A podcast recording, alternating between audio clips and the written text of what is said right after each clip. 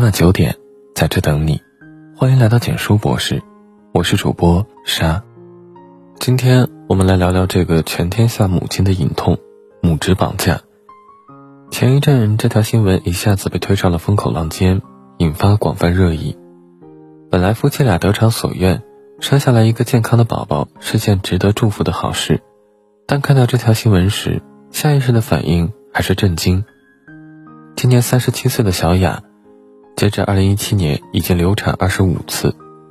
结婚年龄按法定的二十岁算，那就意味着在十二年间流产了二十五次，平均不到半年她就会流产一次。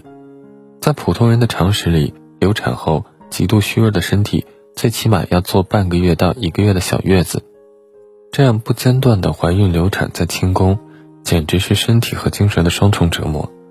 网友也都非常惊愕，用这样极端的方式孕育一个孩子，风险和代价未免也太大了。子宫不仅是一个孕育胎儿的容器，更是身体的一部分。很难想象这条成为母亲的道路上，她究竟承受了多少痛苦。生育之痛，刮宫有多痛？曾经在知乎上看到一个女生的流产清宫日记，她和丈夫一直对孩子满怀期待。但是怀孕七周时，检查发现宝宝无胎心，在医生建议下，决定药物流产和无麻醉清宫。服用药物后，并没有像正常情况那样排出孕囊，医生说不能等了，要立刻刮宫。她意识清晰，双腿被固定在手术台上，感觉自己就像一块任人宰割的肉。扩宫器进入身体就是疼痛的开始，酸胀逐渐转化为持续的胀痛。可以清晰地感觉到医生在用刮齿刮子宫，还有不断搅动的阻滞感和刺痛，一下一下击中紧绷的神经。抑制不住的哭喊声回荡在整个手术室，他感觉呼吸不畅，瞬间缺氧。手术过程可能只有五六分钟，但在他的记忆里无比漫长。没有任何关于尊严和耻辱的考量，只有压抑的痛苦的哭喊。清宫这项手术绝大多数都是无麻醉，因为这样医生能及时知晓患者的真实状态。可经历这一遭，真的要丢下半条命。如果胎儿健康，妈妈们不用经历这个害人的过程，但他们可能会遇到另一个疼痛程度不分伯仲的环节——人工剥离胎盘。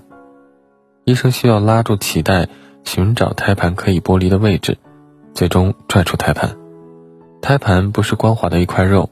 而是和子宫内壁有无数粘连，每扯动一下都是钻心的痛。亲历者的评价只有四个字：痛不欲生。有人说，生育就是在鬼门关前转了一圈。分娩时的骨开十指疼痛程度，相当于十根肋骨同时断裂，而在百科上却写着一句：大部分产妇可以忍受。可以忍受四个字背后，就是应该忍受的心酸预设。生育。向来是母体自我牺牲的过程，让孕妇疼痛难忍的宫缩，是在帮助孩子锻炼肺部功能。哺乳期经历了乳头皲裂，还要坚持母乳喂养，是因为潜意识觉得这样对孩子更好。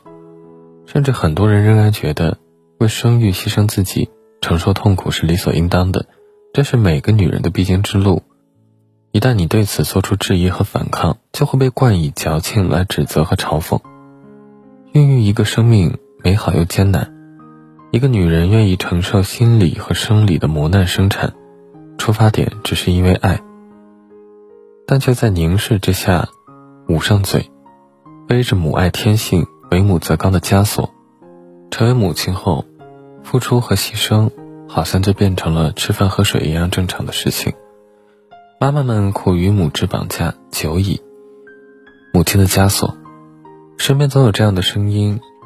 无论学业多优秀，事业多有成就，只要你不生孩子，就成了某些人眼里人生不幸的可怜虫。而当你生了小孩之后，便丢掉了原本的身份，变成了叉叉妈妈，从海阔天空的职场退回两室一厅的锅碗瓢盆的战场，家里堆满孩子的玩具绘本，会被指责当妈的太懒太邋遢，孩子摔了病了痛了，会被埋怨妈妈没照顾好，当妈以后不能有自己的生活。不应该抱怨，更没有追求爱好的权利。有位博主说，他的母亲一直很喜欢邓伦，还会给自己安利：当邓伦偷税漏税的事被曝，博主就发了一个视频庆祝母亲塌房。没想到的是，各色各样的恶评疯狂涌入，妈妈被狠狠嘲笑，甚至有不明所以的人上来就是人身攻击，甚至还有人把妈妈追星看作精神出轨，标榜把全身心都放在家庭上才是好妈妈。有些人把妈妈的身份上了枷锁，遵守则优，脱离则劣。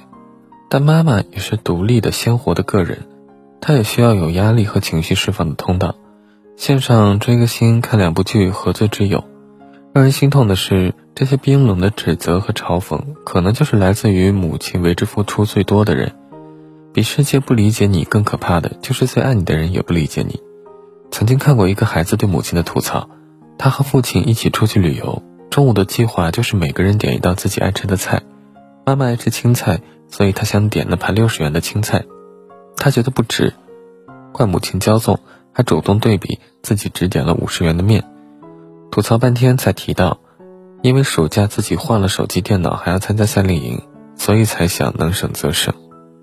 这件事的本质不是六十元的青菜，是一位母亲感受不到家人对她的尊重和孩子毫无察觉的自私，钱要花在自己身上，小钱就必须要让妈妈省。似乎把好东西留给孩子，自己不买衣服也要给孩子买新玩具，这样辛勤、慈爱、节俭的形象才符合我们心里对母亲的假想。可是凭什么呢？妈妈也曾经是无忧无虑、幸福天真的女孩，她们也渴望着被呵护、被宠爱。正如非暴力沟通里说的那样，对妇女来说，她们的形象常常和无私奉献联系在一起，这是社会对女性的期待。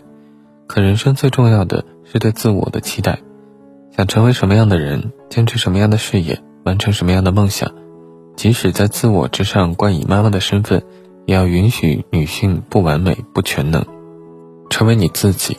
九零后妈妈杨大漂亮，就因为独特的育儿观在网络上走红。在视频里，她与孩子相处的方式一点也不像传统意义上的好妈妈。孩子想吃一百二十一斤的榴莲，没舍得买。第二天自己想吃了，哪怕涨价了也要拿下，过分吗？并不，花自己挣的钱买自己想吃的东西，不是每个人小时候的愿望吗？和孩子分芒果时，妈妈吃芒果肉，宝宝啃芒果核，孩子丝毫没觉得委屈，开开心心和妈妈分享。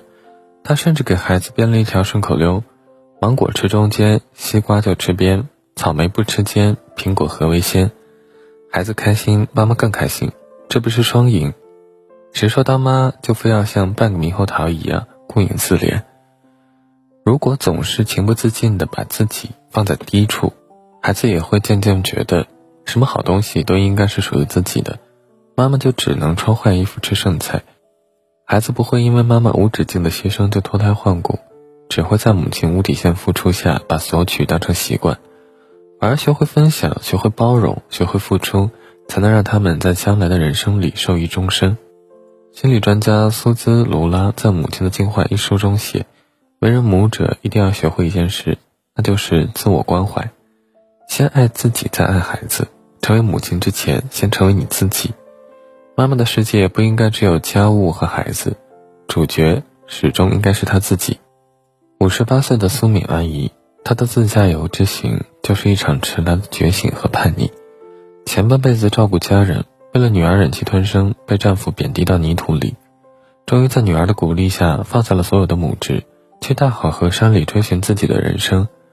她在出发时说：“前半生在柴米油盐中度过，余生我要选择星辰大海。”这样的勇气是很多人缺失的。人生就像是一条漆黑的隧道，停在原地的人只能沉沦于黑暗，循着那一点亮光走下去，就能找到出口。家人的一点理解和支持，就是许多母亲人生追逐的光亮。孩子们可以奢侈的享受人生，潇洒的旅行，追求爱好和刺激。凭什么妈妈就要抠门节俭，安安静静守着冷冰冰的家，只为了在他们回家时有一盏温暖的灯和一桌美味的饭呢？这样的自私和双标，培养不出善解人意的孩子，也对不起含辛茹苦的自己。只有爱自己，成为自己，把孩子和自己放在平等的位置。这样良性的亲子关系，才是成为母亲最大的意义。成为母亲的选择中说道：“我们的社会非常积极的将每一位身心健康的女性推向母亲身份，却也错视这些女性落入母亲特有的孤寂无力之中。而原先态度十分积极的社会大众，则不会为此承担责任。不管是未婚还是已为人母的女性，都要认清自己内心的想法，不要被别人的眼光裹挟。成为母亲本身是一件幸福美好的事情，它不该是身为女性的使命，更不该是条框规训下的制约。点亮再看，每一位女性都该明白，不懂爱自己的人必定爱不了别人。不要把人生的全部都压注在孩子身上，也不要主动给自己绑上母职的枷锁。当你成为一个母亲后，也要记得，人生的首位还是你自己。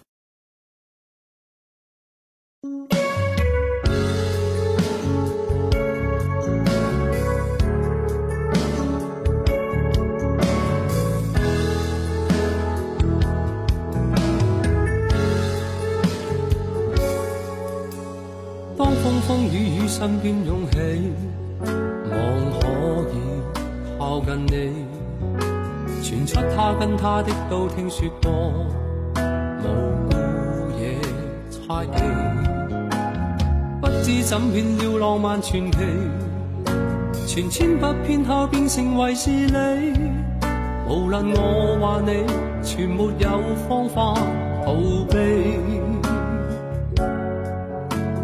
当风风雨雨点点纷飞，像想说我共你。喜欢编一些精彩创作，共编这天地。添一身破锁梦幻迷离，描绘了以后令流言渐美。存住困住了，说不出心里滋味。我只好无言，望风声消退，心有话要说一堆，迎住我图强，每天过我平常，何以要我受伤？我只好无言，但我是诚心恳切的盼望，一点爱意寄望，定会医好创伤，我的心依然雪亮。当风风雨雨密密麻麻，